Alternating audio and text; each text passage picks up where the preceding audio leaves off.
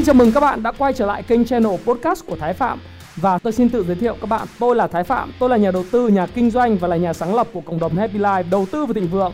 Trong channel podcast này, chúng ta sẽ cùng trao đổi với nhau về những chủ đề về phát triển bản thân, về đầu tư, khởi sự, khởi nghiệp, đầu tư tài chính, với mục đích là cùng giúp nhau để trở nên giàu có hơn.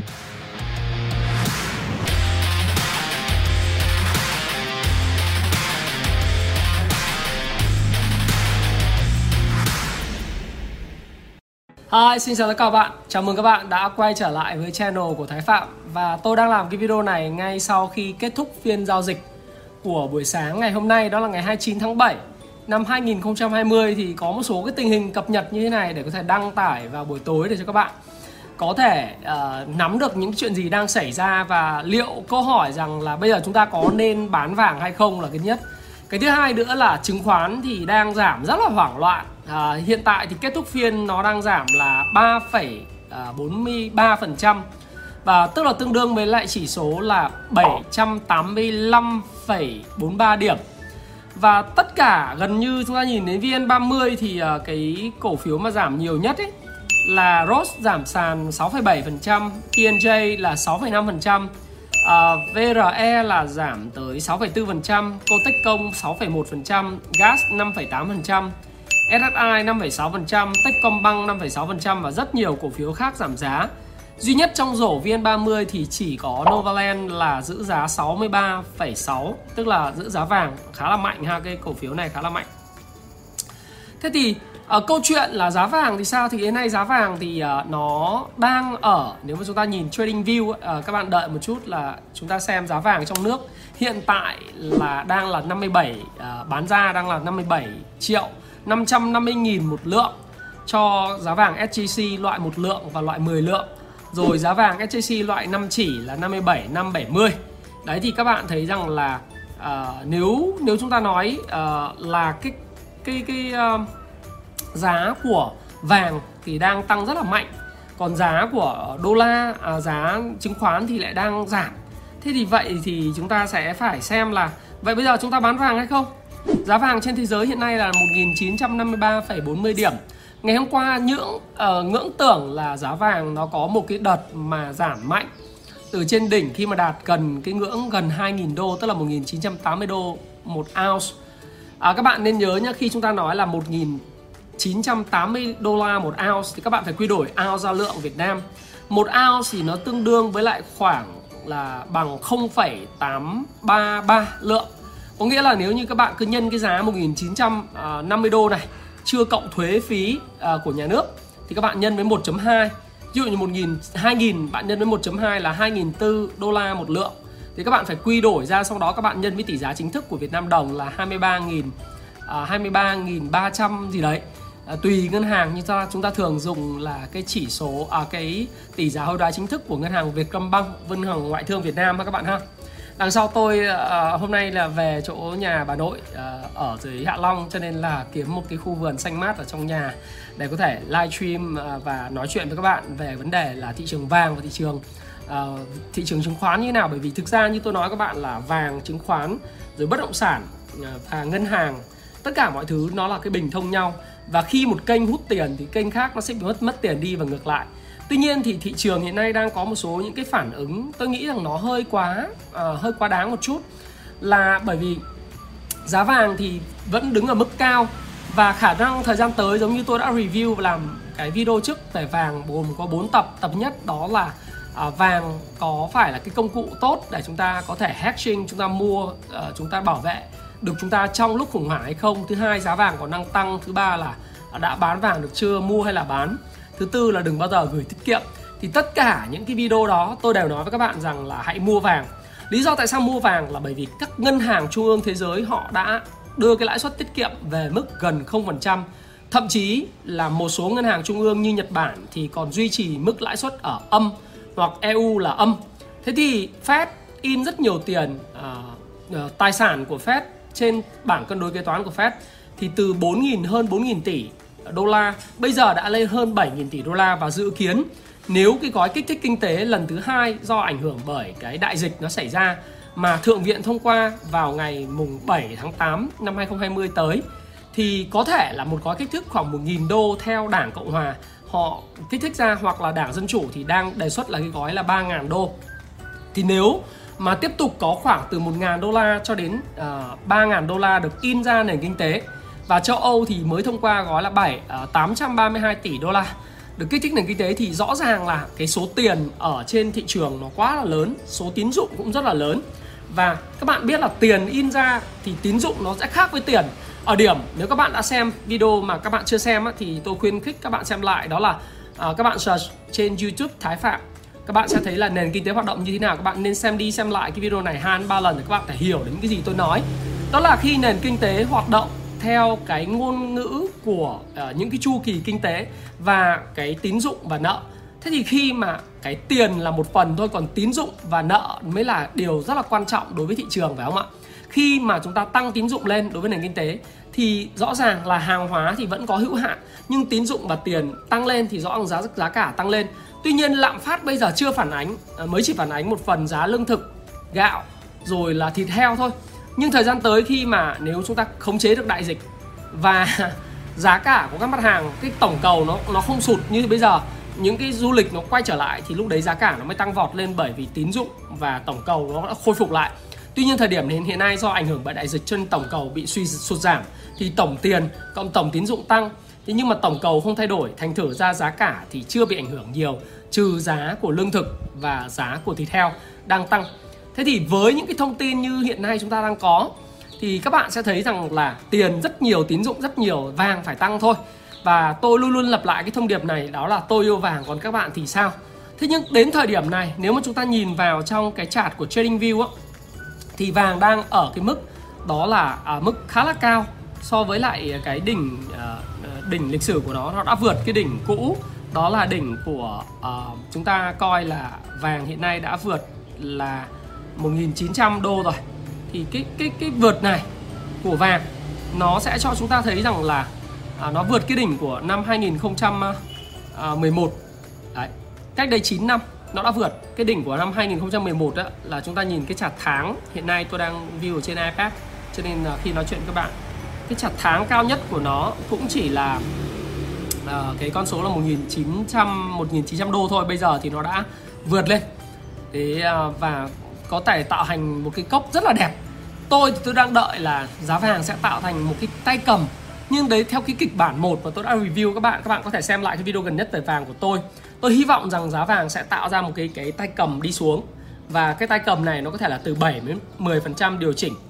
Thế nhưng với những cái thông tin hiện nay tôi đã biết thì cái kịch bản hai khả năng xảy ra cao hơn, có nghĩa là nó sẽ lên hai nghìn hai trăm đô và sau đó mới chỉnh về test lại cái mốc là một nghìn chín trăm đô này. Vì lý do gì tôi cũng không biết. Thì phân tích kỹ thuật là như vậy. Nó không phải là bói mù, mà đó là những kịch bản, những cái xác suất xảy ra trên thực tế, và thường là nó đúng. Thì có ba kịch bản. Đó là kịch bản đầu tiên, khi đề một nghìn chín trăm đô này nó sẽ giảm khoảng bảy đến mười phần trăm. Sau đó thì nó sẽ tăng, và lần này có thể tăng hướng tới hai nghìn hai trăm hoặc là ba nghìn đô. Kịch bản thứ hai đó là kịch bản lên hai nghìn hai trăm rồi chỉnh lại, tạo thành cái mô hình cái cốc, và sau đó thì nó chỉnh lại. À, các bạn sẽ thấy là tăng lên hai nghìn hai trăm này, sau đó chỉnh lại và mức khoảng một nghìn chín trăm test lại cái mốc này và sau đó bật lên lại. Và kịch bản thứ ba đó là kịch bản mà có khả năng là kinh khủng hơn, đó là nó tăng lên hai nghìn hai trăm xong rồi nó chỉnh một chút và sau đó phi lên thẳng ba nghìn à, ngay sau thời điểm bầu cử tổng thống vào tháng mười một tới. Và thức ăn của vàng luôn luôn là sự căng thẳng giữa về địa chính trị, số tiền và lạm phát.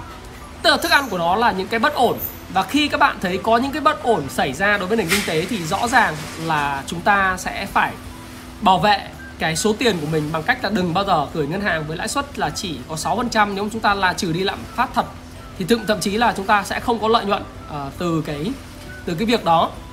Thế quay trở lại câu hỏi, đó là vậy thì giá vàng là năm mươi bảy, năm mươi tám triệu này có bán hay không?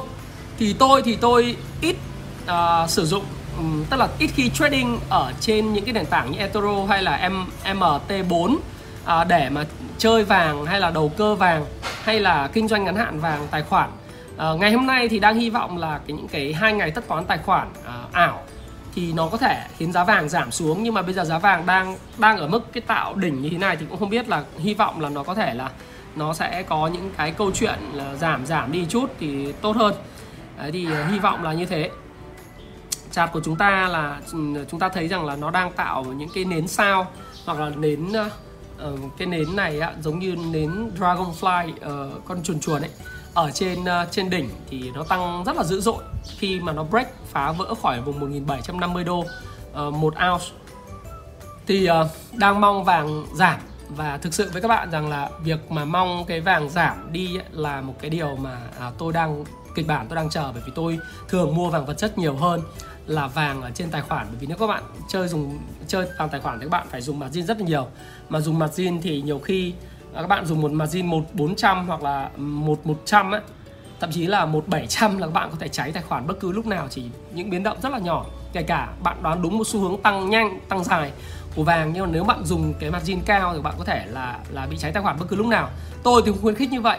Tôi cũng không khuyên rằng là đầu tư vàng à, là một cái gì đó tạo ra cái lợi nhuận à, nó bền vững và nó tốt cho nền kinh tế. Thực ra giá vàng tăng không tốt cho nền kinh tế, bởi vì nó phản ánh một điều rằng là à, tiền không biết chạy đi đâu, phải chảy vào vàng thôi, bởi vì là nó lạm phát, nó đang trực, trực chờ à, và số tiền mà chính phủ các nước, tôi không nói Việt Nam, chính phủ các nước từ, từ Mỹ, từ uh, Âu Châu, từ Nhật Bản và từ Hàn Quốc hay Trung Quốc, rồi Úc, Châu, rồi Ấn Độ, tất cả mọi thứ đều in tiền, và Brazil, tất cả mọi thứ in tiền rất nhiều như vậy, thì Việt Nam cũng không thể tránh khỏi là cái, cái xu hướng chung.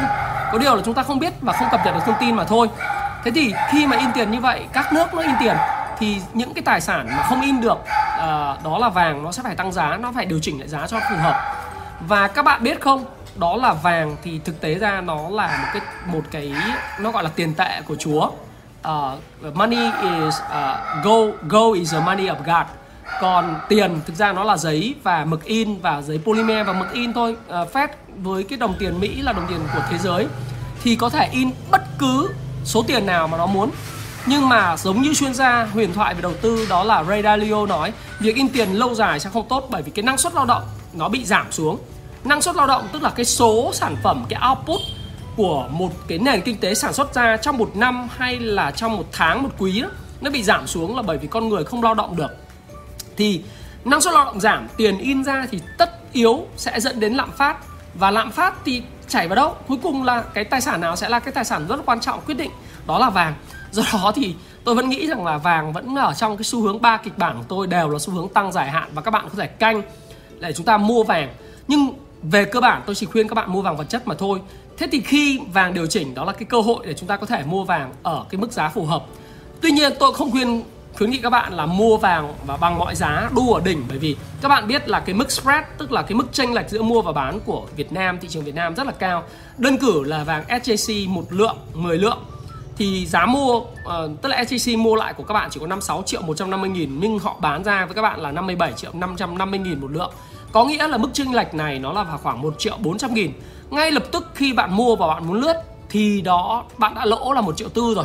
Do đó chỉ có đợi đến khi nào nó điều chỉnh vào một cái kịch bản nào đó mà bạn cảm thấy comfortable, tức là thoải mái nhất, bạn mua vào, bạn nắm giữ dài hạn, đến khi thị trường nó trả lại cái mức giá mà bạn mong muốn, ví dụ như hai nghìn hai trăm, hai nghìn bốn trăm, hai nghìn năm trăm hoặc là ba nghìn đô, bạn bán ra, bạn thu lợi nhuận, thì lúc đó chúng ta mới mới có lợi nhuận mà thôi. Chứ còn mấy bạn mua, bạn bán xong, bạn kẹt tiền, vốn của bạn nó không dày ấy, bạn dễ chết lắm. Thì đó là lý do tại sao tôi nói là với giá vàng này thì tôi không khuyên mua, hay thậm chí là bán thì tôi cũng không khuyên. Có rất nhiều những anh em nói rằng là đây là thời điểm phải bán vàng ra, thì tôi nói thật với các bạn rằng là tùy mỗi người một quan điểm. Tôi không có chỉ trích đánh giá ai cả, bởi vì cái nhức mức độ thẩm thấu, cái bộ lọc của mỗi người là khác nhau, những cái lời khuyên đưa ra là khác nhau. Tôi không nói là tôi đúng, có thể tôi nói sai, nói sai bét nhè, nhưng tôi dám nói. Và với những kiến thức của tôi về vĩ mô, với những cái gì mà tôi biết về tình hình kinh tế, chính trị và sự căng thẳng giữa Mỹ và Trung Quốc, thì sẽ rất khó để cho vàng giảm xuống. Các bạn biết rằng hiện nay giữa Mỹ và Trung Quốc nó có một sự căng thẳng rất lớn, và mọi người nghĩ rằng là do chính quyền của ông Trump căng thẳng với chính quyền của ông Tập Cận Bình. Điều đó không đúng. Thực sự với các bạn rằng là chính quyền của ông Trump và chính quyền của Tập Cận Bình nó chỉ là một đại diện giữa cái sự mà à, giữa Trung Quốc và Mỹ đang có một cái mâu thuẫn rất lớn. Và các bạn biết không, Ray Dalio cũng cập nhật về điều này, đó là cái cái mâu thuẫn giữa Mỹ và Trung Quốc, đó là cái mâu thuẫn mà nó nó là mâu thuẫn của thế kỷ. Nó giống như là cái chiến tranh lạnh trước đây giữa Mỹ và Trung Quốc vậy. Cái mâu thuẫn thế kỷ đó là gì? Hiện nay giê đê pê của Trung Quốc đang tiến gần với giê đê pê của Mỹ, và Trung Quốc đang vượt xa Mỹ ở một số lĩnh vực như là năng lượng sạch, Cái thứ hai là công nghệ nhân tạo, à, trí tuệ nhân tạo a i. Thứ ba đó là những cái vấn đề liên quan tới uh, những cái năm G mà Mỹ có thể là đánh giá những tác động. Có nhiều bạn nói là do Mỹ đánh giá tác động của nó không tốt sức khỏe cho nên Mỹ không có làm, cho, cho nên là Elon Musk làm cái là Wi-Fi vệ tinh gì đó tôi không biết. Nhưng mà Trung Quốc đi đi trước đó là Huawei. Huawei là tiên phong về công nghệ năm G với giá rẻ, và Mỹ thì không có kiểm soát được cái license của cái này. Đó là cái mâu thuẫn rất lớn giữa Mỹ và Trung.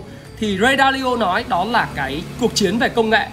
Cái thứ hai đó là cuộc chiến về vốn, cuộc chiến về tiền tệ, cuộc chiến về địa chính trị, cuộc chiến về ảnh hưởng đến các nước châu Phi và các nước Trung Đông hay là các nước ở Nam Á, cuộc chiến ở, ảnh hưởng ở Biển Đông. Rất nhiều những cái cuộc chiến như vậy xảy ra. Và hiện nay những vấn đề của Hồng Kông, vấn đề của Đài Loan đó là những vấn đề mà gây nhức nhối giữa cái nội bộ của nước Mỹ. Ở đây là lưỡng đảng bao gồm cả Cộng Hòa và Dân Chủ. Thế thì đây không phải là mâu thuẫn mang tính là của đảng Cộng Hòa giữa ông Donald Trump với lại Trung Quốc, không phải, hay là giữa Ngoại trưởng Mỹ với Trung Quốc. Đó là mâu thuẫn của tầng lớp tinh hoa của Mỹ với lại tầng lớp tinh hoa của Trung Quốc. Và bạn cạnh tranh với người ta về vị trí gọi là địa chính trị và siêu cường, với một cái tham vọng rất lớn của ông Tập Cận Bình. Đó là tham vọng mà ông, ông, ông Tập Cận Bình thì rất khác với ông Donald Trump. Đó là bởi vì ông được lựa chọn làm lãnh đạo gần như là cả đời, giống như Putin vậy. Nói bảo như này thế kia nhưng mà tức là lãnh đạo cả đời. Thế thì ông có quyền được xây dựng một đất nước theo cái ý đồ của ông trong dài hạn. Nếu ông Donald Trump chỉ có bốn năm nhiệm kỳ thôi, bốn năm nhiệm kỳ thì không thể làm được cái gì. Nhưng mà cái quyền lực thực sự của nước Mỹ nó là uh, tam quyền phân lập, nó là ở Hạ viện, ở Thượng viện và Tổng thống. Do đó thì ai lên, Joe Biden lên hay ông, ông Donald Trump lên thì vấn đề đánh nhau, nó vẫn là vấn đề đánh nhau. Và như vậy thì thức ăn của vàng vẫn còn ở đó. Chỉ có điều là khi cái gì lên cao thì cũng sẽ bị chốt lời, và các bạn phải cần cân nhắc rất kỹ khi các bạn mua. Thế thôi. Còn tôi nghĩ rằng là cái cuộc chiến này, tôi đồng ý với quan điểm của Ray Dalio, một huyền thoại đầu tư trên phố Wall. Đó là cuộc chiến lâu dài. Cuộc chiến và chiến tranh thương mại nó chỉ là cái điểm đầu tiên mấu chốt của những người tinh hoa của Mỹ. Và Việt Nam sẽ được hưởng lợi từ chuyện đó. Đương nhiên là như vậy. Ấn Độ sẽ là đất nước được hưởng lợi nhất, bởi vì Ấn Độ nói tiếng Anh và dân số của Ấn Độ tương đương với Trung Quốc là một tỷ tư dân. Thị trường nội địa rất là nhiều. Những cái con người Ấn Độ giá rất rẻ, cái chi phí lao động ấy rất rẻ. Ở Indo là đất nước thứ hai mà có lẽ là lớn hơn chúng ta khi được hưởng lợi từ những cái việc dịch chuyển nhà máy của Nhật Bản, của Hàn Quốc hay là của những quốc gia như của Mỹ, của châu Âu sang uh, Indo, và chúng ta là đất nước thứ ba. Thái Lan thì bây giờ cái chi phí lao động nó đắt hơn. Campuchia thì cái lượng dân số rất ít và đào tạo khó. uh, Bangladesh rồi những cái quốc gia khác thì chưa có khả năng hấp thu được cái vốn, và cái công nghệ cũng không đủ, nền tảng hạ tầng cũng không đủ. Cho nên bây giờ chúng ta mới có là chính phủ lập ra một cái gọi là cái tổ để đón đại bàng đấy, à, dọn ổ để đón đại bàng vào với nhà chơi với nhà mình. Thì đó là cái điều mà tôi vẫn view rằng là thị trường Việt Nam trong dài hạn, đặc biệt là khu bất động sản, khu công nghiệp, bất động sản ở những khu vực có hạ tầng sẽ được ảnh hưởng rất là tốt bởi cái việc dịch chuyển các nhà máy về với Việt Nam. Thì uh, tôi không nói cụ thể mã cổ phiếu nào, bởi vì làm như vậy nó sẽ không hay, và tôi cũng không bao giờ tôi làm như vậy nữa ở trên cái channel của tôi. Bởi vì đơn giản là các bạn không phân tích cái gì cả, các bạn chỉ nhắm mắt mua. Được thì các bạn uh, nói uh, trả cảm ơn một câu, nhưng mà khi mà bị làm sao thì rất hay bêu diếu, và điều đó tôi không thích. Bởi vì tôi cũng chả có bất cứ cái quyền lợi nào đối với các bạn cả. Cho nên là đây là cái chia sẻ, và cái chia sẻ trên cái vlog, cái video của tôi thôi. Các bạn thấy tham khảo được các bạn tham khảo, mà nếu mà thấy thành công thì cảm ơn tôi sau. Nếu mà thấy trái ngược với quan điểm của bạn thì bỏ qua, đúng không ạ? Đấy là cái điều mà tôi thấy. Và kết luận lại đó là nó vẫn cứ là một cái tài sản mà chúng ta có thể chờ đợi mức tăng giá cao hơn trong dài hạn. Và tôi không khuyên mua và lướt ngắn hạn. Các bạn hỏi tôi là mua được hay không, tôi không trả lời đâu, bởi vì các bạn lười, các bạn không có xem video, các bạn không tự quyết mà hỏi chuyên gia. Nhỡ tôi bảo các bạn mua à, ở mức này năm mươi tám triệu, xong rồi nó thụt về năm mươi lăm triệu, các bạn chửi đổng tôi lên thì sao? Tôi không làm chuyện đó đâu. Cho nên đừng bao giờ hỏi tôi, à, nhắn tin hỏi tôi anh ơi mua được không, tôi không quan tâm. Các bạn chưa xem video, xem video đi, rồi các bạn tự ra quyết định của mình. Và ý kiến của Thái Phạm và ý kiến của tôi là một ý kiến. Còn các bạn hiểu biết nữa thì các bạn tự các bạn quyết, chứ làm sao các bạn để cái quyền quyết định nó nằm ở ông Thái Phạm được, đúng không ạ? Thì đấy là điều mà tôi muốn cập nhật với các bạn. Còn riêng thị trường chứng khoán, nào bây giờ chúng ta hãy quay trở lại thị trường chứng khoán một chút. Là thị trường chứng khoán bây giờ giảm rất là tệ. à, Tôi thấy rằng thị trường giảm còn bảy trăm tám mươi lăm điểm, và mốc này sẽ cần test lại mức mốc à, hỗ trợ là bảy trăm bảy mươi bảy hoặc là bảy trăm năm mươi. Tệ nữa thì là bảy trăm hai mươi, tệ nữa thì thôi về lại cái kịch bản cũ là máng lợn sáu trăm năm mươi của à, cuối tháng ba, ba mươi mốt tháng ba. Thế nhưng mà tôi thì tôi lại nghĩ rằng là Tôi vẫn nói trong duy trì quan điểm của tôi trong những cái video trước, đó là thực tế ra các bạn thấy rằng là những cái gì đã xảy ra không bao giờ lặp lại ở thị trường chứng khoán. Các bạn đang mong muốn thị trường sập lại về sáu trăm năm mươi, có một bạn nói chờ năm trăm, uh, tiến tới vùng năm trăm. Tôi bảo cái điều đấy là hoang đường. Lý do tại sao hoang đường? Bởi vì tiền bây giờ, tiền của các ngân hàng trung ương, trong đó tỷ giá của Việt Nam giữa tỷ giá của đồng đô nó không có tăng. Và cũng không có tăng là bởi vì sao? Mỹ in ra bao nhiêu tiền thì Việt Nam phải đối ứng như thế, nếu không tỷ giá nó sẽ tăng lên. Tức là đồng Việt Nam nó sẽ, tức là đang là hai mươi ba ba nghìn ba trăm thì đồng Việt Nam nó có thể là hai mươi hai nghìn đổi một đô la. Và điều đấy là rất bất lợi cho xuất khẩu của Việt Nam. Cho đó thì tôi không nghĩ rằng là uh, chính phủ và ngân hàng uh, trung ương Việt Nam, ngân hàng uh, nhà nước Việt Nam lại làm cái chuyện như vậy đâu. Cái này là quan điểm cá nhân của tôi thôi. Do đó thì tốc độ in tiền của hai quốc gia phải tương đương nhau, cũng như là tín dụng phải tương đương nhau. Nếu không thì là cái tiền Việt Nam nó sẽ trở nên đắt, và đắt thì rất, rất là khó để hỗ trợ cho xuất khẩu. Do đó thì khi mà các bạn thấy là ở Covid, cái đại dịch xảy ra, xảy ra, xảy ra, bạn nghĩ rằng nó sẽ về sáu trăm năm mươi, tôi thì tôi không nghiêng về kịch bản đó. À, tất nhiên trong chứng khoán thì mọi thứ đều có thể xảy ra. Và tôi không nói là tôi đúng, à, có thể tôi sẽ bet sai, bet tài nè nhà, mà tôi đã nói với các bạn rồi. Đây là quan điểm cá nhân của tôi, và là một người tôi có quyền nhận định trên channel của tôi, đúng không? Tôi không nghĩ là như vậy, bởi vì con người sẽ quen với lại những thứ đang xảy ra. Thí dụ những thông tin hiện nay là phong tỏa à, khoanh vùng nơi có ca nghi nhiễm à, đại dịch tại Hà Nội nhá. Ở số nhà nhà hàng một không sáu Trần Thái Tông này. Đây, ngày hôm nay bạn này đi từ Đà Nẵng về, rồi à, đã chuyển hết người nhà bệnh nhân ra khỏi bệnh viện Đà Nẵng này. Rồi Huế tất cấm tất cả xe cộ trường hợp đặc biệt mới được từ Đà Nẵng đến Huế này. Rồi cả nước vì Đà Nẵng, hiện nay báo Tuổi Trẻ đang đăng, và yêu cầu bệnh viện dã chiến Thành phố Hồ Chí Minh sẵn sàng nhận bệnh nhân nhiễm đại dịch nặng này. Rồi phong tỏa à, tất cả những cái thông tin là Hồ Chí Minh thêm người, Hà Nội thêm người, những người đi từ Đà Nẵng về bị này kia, rồi phong tỏa ở Quảng Quảng Nam, Đà Nẵng. Tôi tin rằng cái chuyện đó là chuyện hết sức bình thường. Tại sao tôi lại nói bình thường? Bởi vì sao? Bởi vì có một nghịch lý, một điều mà chúng ta nghĩ là chúng ta có chín mươi chín ngày không bị những cái ca lây nhiễm trong cộng đồng, và chúng ta đương nhiên nghĩ rằng Việt Nam là nơi mà sẽ không bao giờ à, bị ảnh hưởng bởi đại dịch. Tôi nói với các bạn rằng nếu các bạn vào cái trang của John Hopkins, trang theo dõi cái đại dịch ấy, một ngày trên thế giới này có hai trăm năm mươi nghìn người bị nhiễm. Trong đó riêng nước Mỹ một ngày năm, trên năm mươi nghìn ca nhiễm mỗi, mỗi năm, à mỗi ngày. Và tất nhiên có tỷ lệ tử vong ở, ở những cái đối tượng của những người già. Và cái con, uh, con, con, con, con, con uh, uh, virus ấy, nó thực sự là ngày càng độc tính tăng cao và lây nhiễm rất là, là mạnh. Và nó biến đổi. Thế thì thế giới đang đứng trước một cái một cái dĩ nhiên là nguy cơ là đã thấy rồi, là thế giới là rất là nguy hiểm. Ở cái điểm là bây giờ hàng không thì bị hạn chế, và các cái ngành du lịch, khách sạn, ăn uống, dịch vụ tất cả bị ảnh hưởng rất nhiều. Và cả Việt Nam chúng ta thấy đó là đất vàng ở Đồng Khởi, đất vàng ở phố cổ, khách sạn ở Đà Nẵng, ở Nha Trang vắng. Thậm chí Đà Nẵng cách ly mười lăm ngày để chả có khách du lịch nữa. Một số nơi giống như là tôi đang ở Hạ Long chẳng hạn thì vẫn còn có khách đến, và mọi người đang ở mùa hè thì vẫn rất là uh, vẫn đang kỳ vọng là sẽ không có gì tồi tệ xảy ra để không bị cách ly, để họ vẫn làm ăn mưu sinh. Hay là Hồ Chí Minh, Hà Nội các bạn, các bạn chả sung sướng gì viện chuyện là chúng ta lại bị cách ly đâu. Tôi nói thật với các bạn như vậy. Ngay cả tôi là một người làm về tài chính thì tôi vẫn mong là ừ uh, nếu mà nó giảm xuống như tôi nói với các bạn, chúng tôi cầm tiền uh, dĩ nhiên giảm. Thì tỷ trọng bây giờ cổ phiếu nó khoảng ba mươi phần trăm gì đấy, bảy mươi phần trăm tiền, và vàng sẵn sàng có thể chuyển sang uh, khi mà nó lên thì sẵn sàng chuyển sang, khi giá rẻ là có thể để mua cổ phiếu ngay. Thế nhưng mà vàng đang lên thì dĩ nhiên là bỏ ra bán vàng để mua cổ phiếu thì cũng hơi dở. Nhưng mà thực sự là lúc nào cũng sẵn sàng. uh, Nếu mà các bạn hoảng loạn, các bạn bán, thì một số các công ty mà tăng trưởng tốt ở quý hai và đón đầu những xu hướng dịch chuyển từ Trung Quốc về Việt Nam thì chúng ta có thể canh để chúng ta mua được. Nhưng tôi không nghĩ rằng là cổ phiếu nó sẽ sụt giảm rất sâu.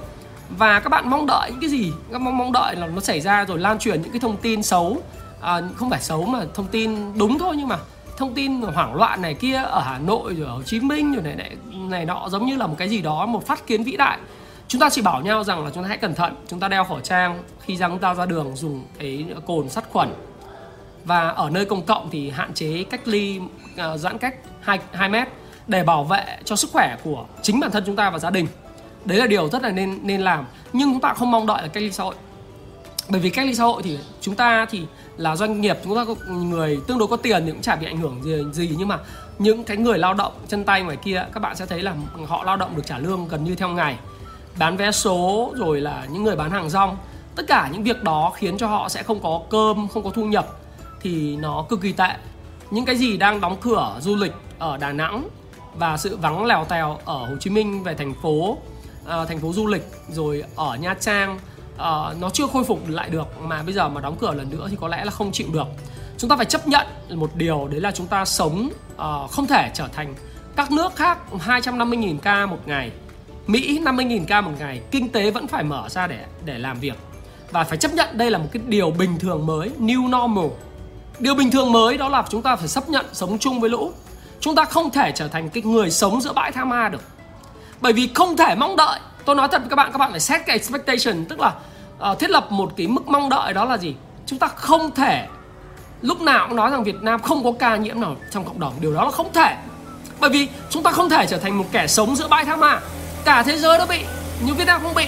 Và nên nhớ rằng là vaccine có thể không có. Giống như là một cái chủng uh, virus hát i vê chẳng hạn, thì cái vaccine hát i vê cũng có đâu.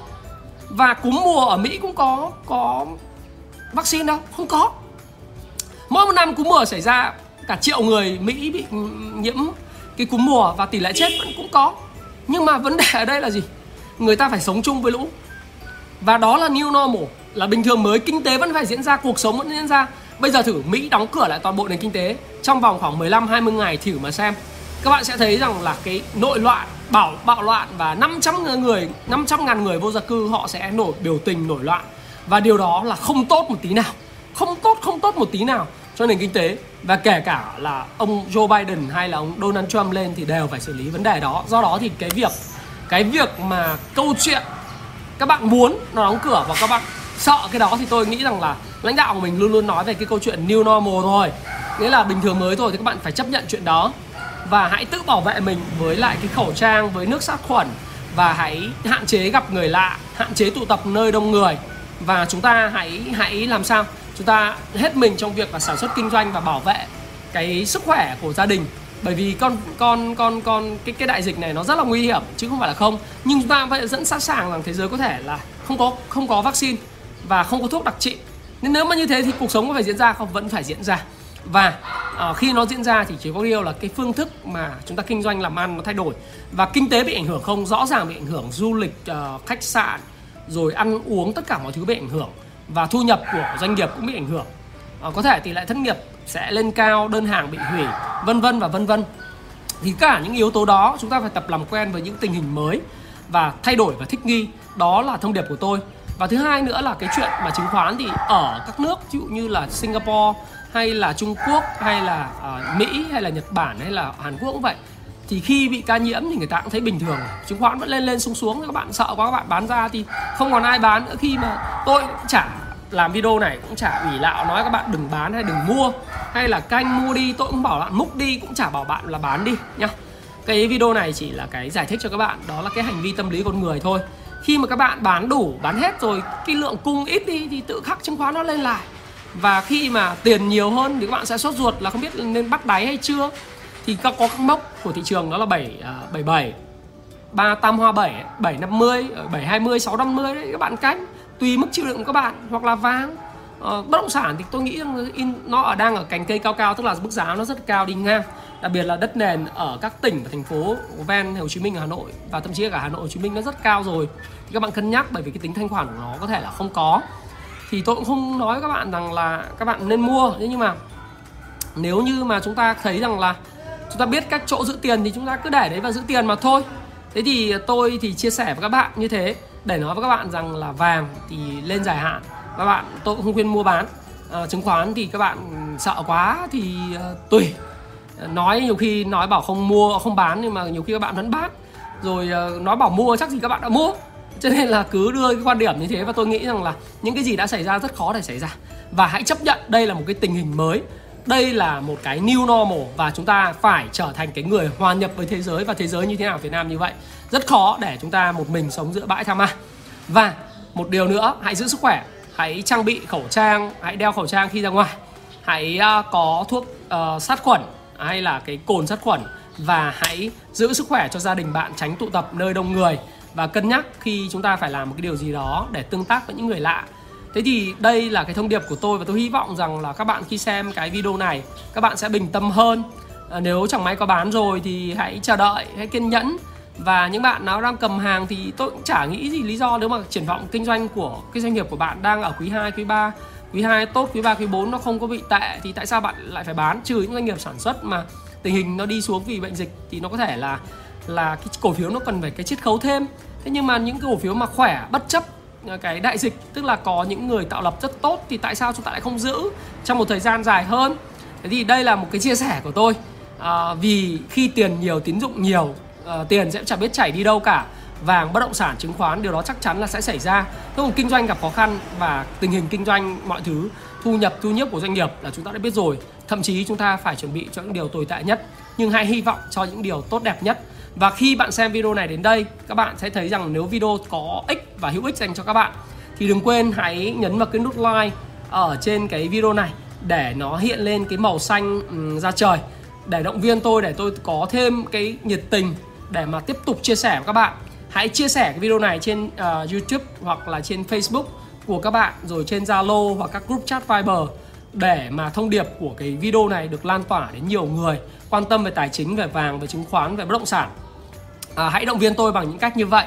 Và tôi biết rằng là các bạn sẽ khi mà hành động, nếu mà chẳng may mà thấy rằng là nó có lợi nhuận, giống như là mua vàng à, theo lời khuyên của tôi, thì hãy cảm ơn tôi sau. Hãy động viên tôi, nhiều khi các bạn lợi nhuận là nằm trong tay các bạn mà, đúng không? Thì hãy cảm ơn tôi bằng những nút like, rồi chia sẻ video và reply, comment ở phía dưới video rằng là em thích cái video này của anh, hoặc là em thấy rằng học hỏi được cái video này của anh rất là nhiều, hay là đơn giản là hãy động viên tôi để tôi có tiếp tục có cái nhiệt tình, nhiệt huyết để tiếp tục tạo ra những video này như như thế này dành cho các bạn.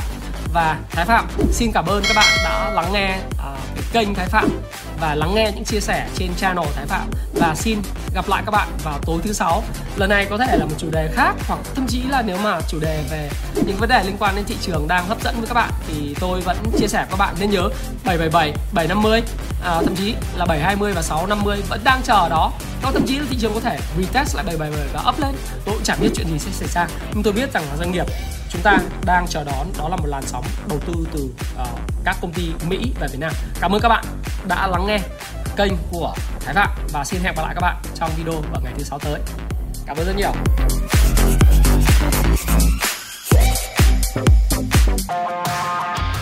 Hãy chia sẻ những thông tin này nếu bạn cảm thấy nó hữu ích với bạn, và hẹn gặp lại các bạn trong chia sẻ tiếp theo của tôi nhé.